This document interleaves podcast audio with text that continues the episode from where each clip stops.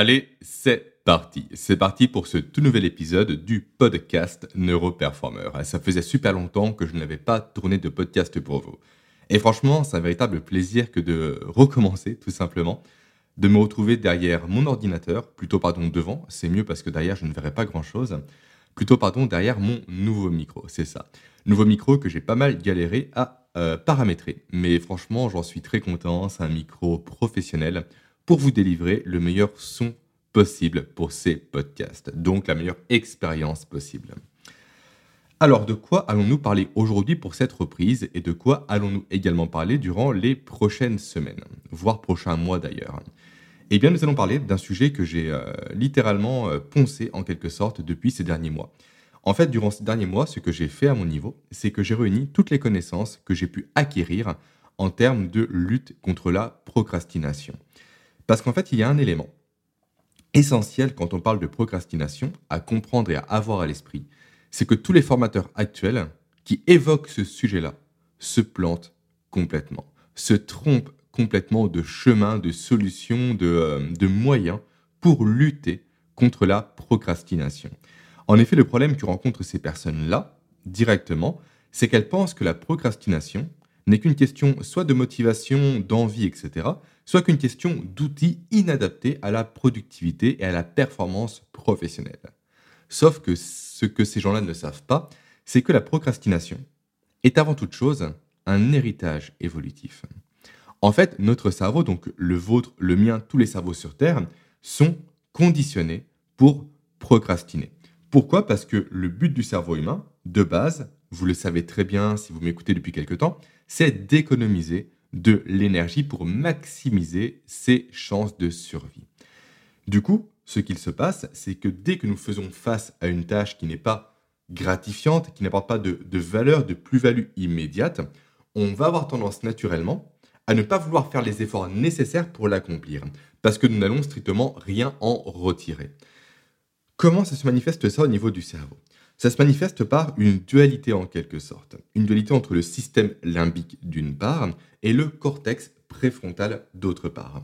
Alors sachant pour information que tout ce que je vous partage là va être compris dans un programme d'initiation à ce que j'appelle moi l'anti-procrastination. Une méthode complète pour justement lutter définitivement contre ce phénomène qui au quotidien nous nuit, nous fait perdre du temps, nous fait perdre de l'argent et également encore pire, comment dire, nous fait perdre confiance en nous. En fait, si vous m'écoutez actuellement, c'est que vous êtes des personnes, logiquement, qui euh, ont de l'ambition, qui veulent bien faire les choses, qui veulent se dépasser et qui veulent en quelque sorte être un modèle pour les autres. Sauf que lorsque l'on procrastine, le problème qui va se passer, c'est que les autres, en l'occurrence, notre entourage, qui potentiellement avait une haute estime de nous, commencent à nous voir comme quelqu'un malheureusement de fainéant comme quelqu'un d'inorganisé à cause justement de cette procrastination qui nous nuit et qui à nouveau n'est pas liée à de la fainéantise ou encore à un manque d'organisation, mais bel et bien à une dualité présente dans notre cerveau. Donc j'ai créé un programme qui s'appelle le programme d'initiation à l'antiprocrastination, qui est 100% gratuit qui n'est pas encore disponible, qui le sera, je pense, d'ici la semaine prochaine. Donc, dès la semaine prochaine, vous pourrez vous retrouver directement en description de ce podcast un lien pour assister à ce programme sur trois jours. Et ce que je vais partager aujourd'hui est en quelque sorte un extrait de ce programme-là. Alors, qu'est-ce que j'entends par cette dualité entre le système limbique et le cortex préfrontal? C'est très simple. En fait, on peut voir ces deux éléments-là comme deux parties clés de notre cerveau avec un système limbique qui est essentiellement un cerveau dit émotionnel, qui va gérer donc tout ce qui est stress, peur, crainte et j'en passe, et un cerveau euh, et un néocortex, pardon, un cortex préfrontal, voilà, qui quant à lui est plus un cerveau dit rationnel, qui est plus dans la planification, qui est plus dans les fonctions exécutives en quelque sorte. Et en fait, ce qui est intéressant à connaître par rapport à ça, c'est lorsque le cerveau perçoit un message extérieur même intérieur d'ailleurs. Lorsqu'il perçoit une information, un, signal ou autre, peu importe, ça va automatiquement stimuler en un premier temps le cortex, le, le système limbique, pardon, puis en un second temps le cortex préfrontal. Et ça, c'est clé à comprendre en termes de procrastination. Pourquoi? Parce que justement, le cortex, la vache, j'ai du mal pour la reprise, hein, parce que justement, voilà, le système limbique est justement ce système qui est fait principalement pour nous faire économiser de l'énergie, pour éviter de nous faire faire des tâches, des actions, des euh, peu importe, qui vont nous coûter justement en énergie. Parce qu'à nouveau, énergie dépensée égale diminution des chances de survie pour ce système limbique-là. Donc, étant le premier à recevoir ce message de euh, extérieur, automatiquement, lui, ce qu'il va faire, c'est qu'il va inhiber un maximum notre passage à l'action. Si, du moins, la tâche à accomplir, l'exercice à faire ou peu importe, n'apporte pas de récompense immédiate. Du coup, qu'est-ce que j'entends par récompense immédiate? J'entends, si on traduit ça en message du cerveau, n'apporte pas un levier de survie complémentaire. Grosso modo, lui, c'est de donnant-donnant. Le système limbique, il fonctionne comme ça. C'est je te donne de l'énergie contre un élément pour augmenter mes chances de survie. Si jamais cet élément n'est pas présent, ou si l'énergie à déployer est trop grande, trop importante par rapport à la récompense que moi je veux obtenir, je ne passerai pas à l'action. Et à prendre un second temps, c'est le cortex préfrontal qui va prendre le dessus. Sauf que, malheureusement, le cortex préfrontal, notamment au niveau de ses fonctions exécutives, ce qui va nous intéresser aujourd'hui, eh bien, s'il n'est pas compétent dans les neuf fonctions exécutives qui lui sont propres, s'il a des difficultés par rapport à ces dernières, s'il a un manque d'activation, une inhibition ou autre, il ne sera pas à même de contenir le message d'inaction envoyé par le système limbique. Et c'est ça qui vous fait procrastiner. Je ne sais plus si je tutoie ou je vous vois. On va passer au tu parce que le vous, ça me perturbe. Et donc, c'est ça qui te fait procrastiner au quotidien. C'est ça qui te pose problème. C'est ça qui fait que tu vas repousser une tâche au lendemain au lieu de la faire immédiatement. C'est parce que la douane, le rempart, le mur de Berlin en quelque sorte que représente ton cortex préfrontal n'est pas assez fort, est ébréché, présente des trous et des failles, qui, du coup, à cause de ça, il ne va pas réussir à contenir le message d'inhibition envoyé par ton système limbique. Et en fait, par rapport justement euh, aux fonctions exécutives du euh, cortex préfrontal, il y en a neuf qui vont particulièrement nous intéresser ici. Donc ces neuf ne sont pas inventés, elles sont issues d'une étude que j'ai sourcée du coup sous ce podcast, à savoir l'étude de Rapin, qui a, euh, comment dire, qui a déterminé ça grâce à un test sur 212 étudiants. Et donc il a remarqué directement effectivement que au niveau de la fonction exécutive du cortex préfrontal, il y avait neuf indicateurs clés pour que ce système exécutif fonctionne, qui sont tous en lien avec le fait de procrastiner s'il manque justement de force, s'il manque de, de, capacité à venir stopper le message envoyé par le système limbique. Quels sont ces neuf éléments? Premièrement, on a le manque d'inhibition. Ensuite, on a l'autocontrôle. Après, la planification et l'organisation. Ensuite, le changement d'activité. L'initiation à la tâche le contrôle des tâches, le contrôle émotionnel, la mémoire de travail et enfin l'ordre général. Donc on va tous les détailler ensemble. Commençons par le manque d'inhibition. Ça, c'est un facteur clé de la procrastination. Pourquoi? Parce que si tu as un défaut par rapport à ta capacité à inhiber ton envie de faire des choses potentiellement futiles, donc typiquement ton envie de te lancer sur une activité facile et plus agréable qu'une tâche complexe, alors automatiquement, tu vas faire tout ce que tu n'es pas censé faire et délaisser ce que tu es censé faire. Tu vas typiquement, si on prend un cas concret, euh, t'amuser à faire des tâches sans queue ni tête pour t'amuser à diminuer ta liste de tâches, sans que ces tâches-là t'apportent réellement de la plus-value, sans que ces tâches-là réellement correspondent à ta fiche de poste, sans que ces tâches-là réellement t'apportent euh, un bénéfice à long terme pour ta carrière, pour ta réussite, pour une augmentation et j'en passe. Et typiquement, c'est ce qu'on trouve notamment dans les régimes si on n'a pas cette euh, capacité euh, d'inhibition, on va automatiquement craquer pour des choses futiles, pour des gâteaux, pour des bonbons, pour des saloperies, disons les termes, qui vont nous éloigner d'un but qui est beaucoup plus loin, à savoir la perte de poids ou la meilleure santé. Mais sauf que le problème, à nouveau j'en parlais au début de ce podcast, c'est que la santé et la perte de poids ne sont pas des bénéfices immédiats. Ce n'est pas parce que toi tu manges demain une salade à la place d'un burger que tu vas perdre du poids. C'est beaucoup plus lent. Donc, automatiquement, le manque d'inhibition va faire que tu vas euh, succomber beaucoup plus facilement à des tentations à court terme pour délaisser, malheureusement par voie de conséquence, les bénéfices à long terme. Donc ça, c'est pour le premier élément. Deuxième élément ensuite, l'autocontrôle. Alors ça, c'est la capacité à surveiller son propre comportement ainsi que les effets de ce comportement en question sur nous. En fait, c'est un mécanisme, on va dire, d'auto-analyse en quelque sorte en temps réel pour comprendre le pourquoi du comment on agit nous de telle ou de telle manière. Et un manque d'autocontrôle induit directement quoi? Eh bien, ça induit directement un manque de conscience de soi. Et donc, l'activation du mode par défaut du fonctionnement du cerveau, à savoir le système 1, le système, on va dire, euh, de l'immédiat, de la spontanéité, non pas de la réflexion, contrairement au système 2, qui lui va justement être plus dans la logique, dans la projection et dans la réflexion. Donc, résultat, qu'on n'a pas conscience typiquement que l'on scrolle sur son téléphone depuis 10 euh, minutes sur Instagram, pourquoi on s'arrêterait? Il n'y a pas le déclic, il n'y a pas l'élément déclencheur qui nous fait comprendre que là, actuellement, on procrastine, que là, actuellement, on tire un trait potentiellement sur des éléments importants à faire à l'instant T pour une tâche future qui, elle, nous apporterait de la valeur, qui, elle, augmenterait notre valeur perçue, notre potentiel et notre performance de façon générale.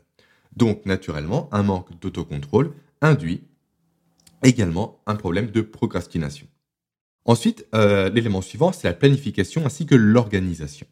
Donc là, on parle directement de la capacité que nous avons, nous, à gérer les tâches, les actions présentes et futures, de les euh, anticiper également, ainsi que de les ordonner, on va dire, si jamais c'est nécessaire. Et dès qu'on a un manque à ce niveau-là de planification et d'organisation, qu'est-ce que ça peut euh, engendrer comme conséquence? Eh bien simplement, ça va générer une vision peu claire du travail à accomplir et du temps nécessaire pour l'accomplir. Du coup, résultat, on va tomber dans le schéma de ce qu'on appelle le hum, mince, l'abri à vélo de Parkinson, je crois. Je crois que c'est Parkinson. Je crois que c'est la loi de la futilité de Parkinson, il me semble, c'est bien ça. Ou en fait, cette loi nous dit quoi? Qu'on va essentiellement se concentrer sur des détails plutôt que sur les choses importantes. Alors, cette loi n'est pas réellement applicable ici, mais je trouve que l'image est pas mal. En fait, que nous dit cette loi? Simplement que si on réunit des ingénieurs et des personnes pas compétentes en réunion pour créer un abri à vélo, automatiquement, les personnes peu compétentes vont se focaliser sur des, euh, euh, éléments insignifiants, tels que la couleur typiquement de l'abri à vélo, tels que sa forme et j'en passe, pour justement se donner de l'importance dans le débat. Là où les ingénieurs de base, quant à eux, vont se focaliser sur les éléments clés pour la construction de l'abri en vélo en question. En fait, grosso modo, j'ai pris cet exemple-là à nouveau pour illustrer le fait qu'un manque de planification et d'organisation va faire qu'on va se disperser naturellement et qu'on va se focaliser sur les choses insignifiantes pour s'occuper, pour démontrer une pseudo-expertise qui au final n'en est pas une parce qu'elle n'aboutit à strictement rien du tout. Ok.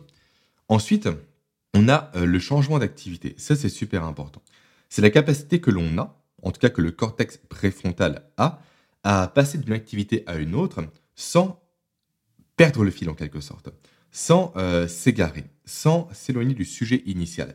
Parce que plus on aura des difficultés à passer d'une tâche A à une tâche B sans perdre le fil, plus on va avoir tendance à être, hum, comment dire, à tomber sous le charme de tentations, voilà, qui vont venir nous distraire, à savoir le téléphone. Typiquement, voilà, exemple tout bête. Euh, là, imaginons que je rédige actuellement un rapport particulier pour, euh, pour un client, peu importe. Je fais ça sur mon ordinateur. Et d'un coup, j'ai besoin de faire un calcul rapide. Du coup, qu'est-ce que je fais? Je prends mon téléphone, hop, je l'ouvre, je prends la calculette, mais avant que je la prenne, donc là, on change de tâche hein, entre l'ordinateur et le téléphone. Avant que je la prenne, qu'est-ce que je vois? Je vois une notification sur Facebook. Bim, je vais sur Facebook parce que le circuit dopaminergique est activé. Je regarde et je me retrouve à perdre une demi-heure à scroller sur Facebook pour des conneries. Et du coup, je perds mon temps et je fais de la procrastination. Je ne fais pas la tâche que je devrais faire à l'instant T à cause de ce problème de changement d'activité, de cette perte de focus entre la tâche A et la tâche B.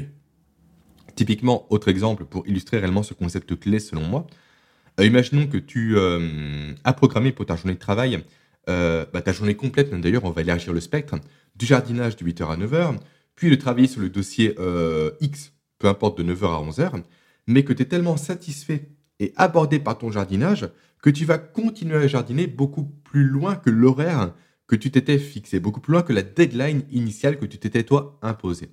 Du coup, tu vas directement empiéter sur le temps de travail nécessaire pour faire le dossier. Et généralement, qu'est-ce qu'on va se dire à ce moment-là? Là, on parle de la spirale infernale de la procrastination dont je parle dans le programme d'initiation, que tu vas pouvoir découvrir, je pense, la semaine prochaine ou la semaine d'après, on verra bien. Donc, automatiquement, tu vas générer une spirale de la procrastination qui va faire que tu vas renforcer ton comportement de procrastinateur. Généralement, ça va se traduire par quoi? Par le fait de te dire, mince, j'ai empiété beaucoup trop sur le temps que j'avais consacré à la base sur mon dossier. Du coup, il me reste qu'une heure. J'ai pas assez de temps pour le faire, donc je continue à jardiner. Et comme ça, tu repousses de fil en aiguille, constamment et constamment, ta tâche initiale à réaliser. Après, on a donc l'élément euh, de l'initiation à la tâche. Là, c'est la capacité simplement à passer à l'action, à commencer une activité, à commencer une tâche ou à générer des activités et des stratégies pour justement attaquer quelque chose pour résoudre un problème. C'est ce qui nous fait en fait briser l'inertie de l'inaction en faisant le premier pas. Et sachant que le premier pas est le plus compliqué à faire, comme j'en parlerai, je pense, d'ici deux semaines, quand je parlerai des lois de Newton adaptées à la procrastination et à la productivité. Donc, dès que toi tu as une faiblesse en fait en termes d'initiation à la tâche, il y a deux conséquences qui peuvent se produire. La première, c'est commencer quoi que ce soit. Tu ne vas pas réussir à te mettre au travail. Et la deuxième, c'est que dès que tu vas te lancer dans une tâche futile et inutile, tu ne vas pas réussir à briser l'inertie qui s'est mise en place pour repasser à une autre tâche, cette fois-ci beaucoup plus intéressante pour toi beaucoup plus urgente à réaliser. Ensuite, on arrive au contrôle des tâches. On verra bien sûr à la fin l'idée globale qui se cache derrière ces neuf éléments. L'idée ici, c'est pas uniquement lister neuf éléments comme ça, c'est réellement trouver des solutions ensemble. on verra ça juste après. En tout cas, on verra quelques prémices de solutions, pardon. Ensuite, donc, j'ai dit le contrôle émotionnel, c'est ça. Donc là, c'est le fait simplement de euh, réussir à réguler ses émotions. Donc l'idée, c'est quoi? C'est de ne pas euh, réagir de façon excessive face à de petits problèmes de ne pas changer d'humeur beaucoup, beaucoup trop fréquemment et beaucoup trop spontanément, on va dire. Et c'est également le fait d'avoir des pensées qui sont claires et non pas brouillons, qui sont structurées et non pas désordonnées. Pourquoi c'est important? Parce que, typiquement, réussir à résoudre un problème quand on est sous l'emprise de ses émotions ne fonctionne jamais bien. Pourquoi? Parce que l'emprise des émotions, directement, ça fait écho au système limbique donc au système du combat fuite, de la gratification immédiate et non pas différée, et également euh, de tout ce qui est justement émotion forte de je vais vers quelque chose ou je fuis quelque chose. Donc si on est sous l'emprise de ces émotions, automatiquement et factuellement, on n'est pas à même d'avoir l'aspect rationnel, l'aspect réflexion, l'aspect prise de hauteur qui est nécessaire pour ne pas procrastiner, pour justement passer à l'action efficacement et pour ne pas se laisser submerger, déborder et avoir par son système limbique en lieu et place du cortex préfrontal qui, lui, à nouveau, est l'élément clé pour lutter contre la procrastination et pour atteindre l'état d'anti-procrastination. Après, on arrive à la mémoire de travail. Là, super important également, qu'est-ce que c'est? C'est une mémoire très rapide, une mémoire un peu tampon, on va dire, qui permet simplement de retenir entre, de mémoire, justement, entre 5 et 9 éléments avant de les exploiter. La moyenne étant 7, bien entendu. La moitié de 5 et 9, ça fait 7. Euh, grosso modo, on va. Bah, voilà, typiquement, cas concret. tu es en rendez-vous client, tu es face à bah, ton client, justement, qui te donne un numéro de téléphone à écrire. Il te le donne de tête. Toi, tu vas te le répéter dans ton esprit jusqu'à l'avoir écrit. Et dès que tu l'as écrit, tu vas l'oublier. Ça, c'est la mémoire de travail. C'est prendre des éléments en instant T, les stocker dans la tête très peu de temps, les exploiter, ils sont supprimés. Si jamais toi, tu as un défaut par rapport à cette mémoire-là, si jamais tu es en dessous, même si tu es à 5, ce qui est très peu, potentiellement tu as 3, ce qui peut arriver pour certaines personnes, eh bien automatiquement, plusieurs conséquences vont en découler en lien avec la procrastination. Premier élément, première conséquence, qu'est-ce que c'est? C'est le fait simplement que tu vas oublier des éléments nécessaires pour ton travail. Donc ça va te couper dans ton travail. Et si en plus, à cause de cette coupure, ça génère chez toi euh, un problème, pardon, si cette coupure fait écho en plus chez toi à un problème en termes de changement d'activité, automatiquement, ça va te perdre sur quelque chose d'autre, ce qui va te faire procrastiner. Ensuite, deuxième élément, c'est le fait qu'une mémoire de travail de mauvaise qualité va induire plus de difficultés en quelque sorte à se concentrer sur une tâche. Donc tu auras plus de mal à rester justement focus sur une tâche pendant longtemps. Donc un manque de focus, qu'est-ce que ça induit? Ça induit à nouveau des micro-coupures, euh, cette euh, sensation un peu d'être ailleurs. En fait, tu travailles, je pense que tu connais par cœur, hein. tu travailles, d'un coup, tu as une absence. Tu sais pas pourquoi. Tu penses à autre chose tu as une absence. Et si là en plus tu as un problème de changement d'activité en plus, là c'est foutu, à nouveau tu vas procrastiner. Et enfin le dernier, l'ordre général, c'est la capacité à garder en ordre justement les éléments autour de soi, du moins un espace de travail organisé pour ne pas créer de coupure à nouveau. De coupure parce qu'on a perdu quelque chose ou parce qu'on va chercher quelque chose qui n'est pas à sa place malheureusement. Et également, quand on a ce désordre malheureusement euh, autour de nous, ça va créer un réflexe que j'appelle le réflexe du zoom des zooms et que je développe en détail dans le programme complet Système anti-procrastination. Voilà pour ces neuf éléments. Donc, je vais les résumer depuis le départ. On va les redire ensemble parce que c'est un podcast assez dense, j'ai l'impression. Tac, on a combien de temps là? Une bonne vingtaine de minutes, d'après ce que je vois. Donc, on a le manque d'inhibition, l'autocontrôle, la planification et l'organisation, le changement d'activité, l'initiation à la tâche, le contrôle des tâches, le contrôle émotionnel, la mémoire du travail et enfin l'ordre général. Et sans ça à nouveau, que tous les formateurs actuels qui parlent de procrastination se plantent complètement sur toute la ligne. Ils pensent constamment que c'est un problème d'outils, de méthodes, de fainéantise, de motivation et j'en passe. Que c'est, euh, comment dire, que c'est facilement réglable en claquant des doigts. Non. La procrastination n'est pas un problème de surface, c'est un problème de fond. Et comme tous les problèmes de fond, il faut aller au fond des choses pour réussir à les résoudre. Et pour atteindre le stade de l'antiprocrastination, comme j'en parle depuis tout à l'heure. C'est le concept que j'ai développé. Maintenant, justement, comment résoudre ce problème-là? Du coup, d'après ce qu'on a vu ensemble aujourd'hui, il y a neuf critères qu'il faut renforcer pour venir bloquer le message du système limbique de je ne fais rien parce que ça ne me rapporte pas assez de levier de survie. Donc, neuf éléments sur lesquels jouer ensemble. Ce que tu vas faire, idéalement, c'est que tu vas identifier l'élément. Ça, j'en parle plus en détail, bien sûr, dans le programme d'initiation avec une matrice à compléter, mais peu importe. On va essayer de le faire dès à présent ici ensemble. D'identifier l'élément qui te pose le plus problème actuellement. Et après, les éléments secondaires. Typiquement, imaginons que ce soit l'ordre général. Eh bien, ce que tu vas faire après, une fois qu'il est identifié, c'est que tu vas faire en sorte de renforcer le plus possible ta faiblesse. Parce que si on écoute... Euh, mince. Oh, j'ai oublié le mot, mince. Euh, en fait, peu importe, j'ai oublié le nom, mais on, va le retrouver. En fait, grosso modo, tu es constamment toi au niveau de ton maillon le plus faible. Et ça, c'est super important à comprendre. Si tu prends une chaîne de production en usine, toutes les machines qui sont à la suite font un débit, ont pardon, un débit de 100 pièces à l'heure, mais une seule d'entre elles a un débit de 50 pièces à l'heure, le résultat final sera 50 pièces à l'heure. Donc, tu as être super compétent dans 8 des 9 éléments en lien avec ton cortex préfrontal, si jamais un seul te fait défaut, tu seras au niveau de ton défaut. Donc si jamais c'est l'ordre général, tu vas t'astreindre toi. Même si tu es euh, un fameux euh, bordélique organisé, ça c'est des conneries, on verra ça pourquoi euh, plus tard. Donc, plus tard dans, le programme, je veux dire, pardon. Donc même si toi, tu es fort ailleurs, mais tu, as des défaillances par rapport à l'item de l'ordre général, tu vas devoir ranger ton bureau au maximum. Trouver des moyens de t'organiser, t'astreindre à le faire. Parce que c'est seulement comme ça que tu vas réussir à nouveau à renforcer ce mur de Berlin anti-système limbique pour te forcer à passer à l'action et non plus à procrastiner. Maintenant, typiquement, imaginons que tu as un problème en termes de, hum, je sais pas, de, de planification.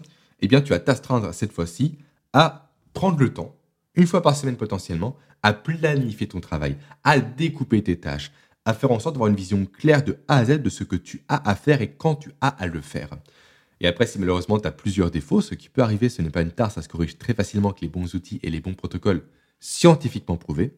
J'insiste dessus, on n'est pas là pour dire des conneries, pour inventer, pour vendre du rêve, non.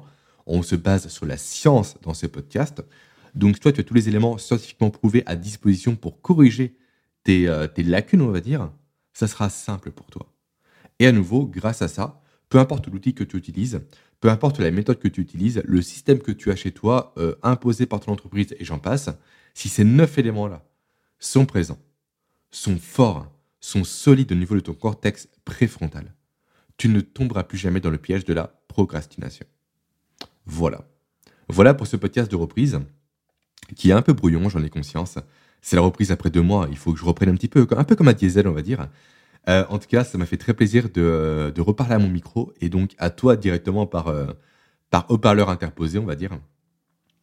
Maintenant, je t'invite, si jamais ce podcast t'a plu, simplement à me le dire par mail. Euh, tu retrouveras bien sûr l'étude que je t'ai citée en description de ce podcast.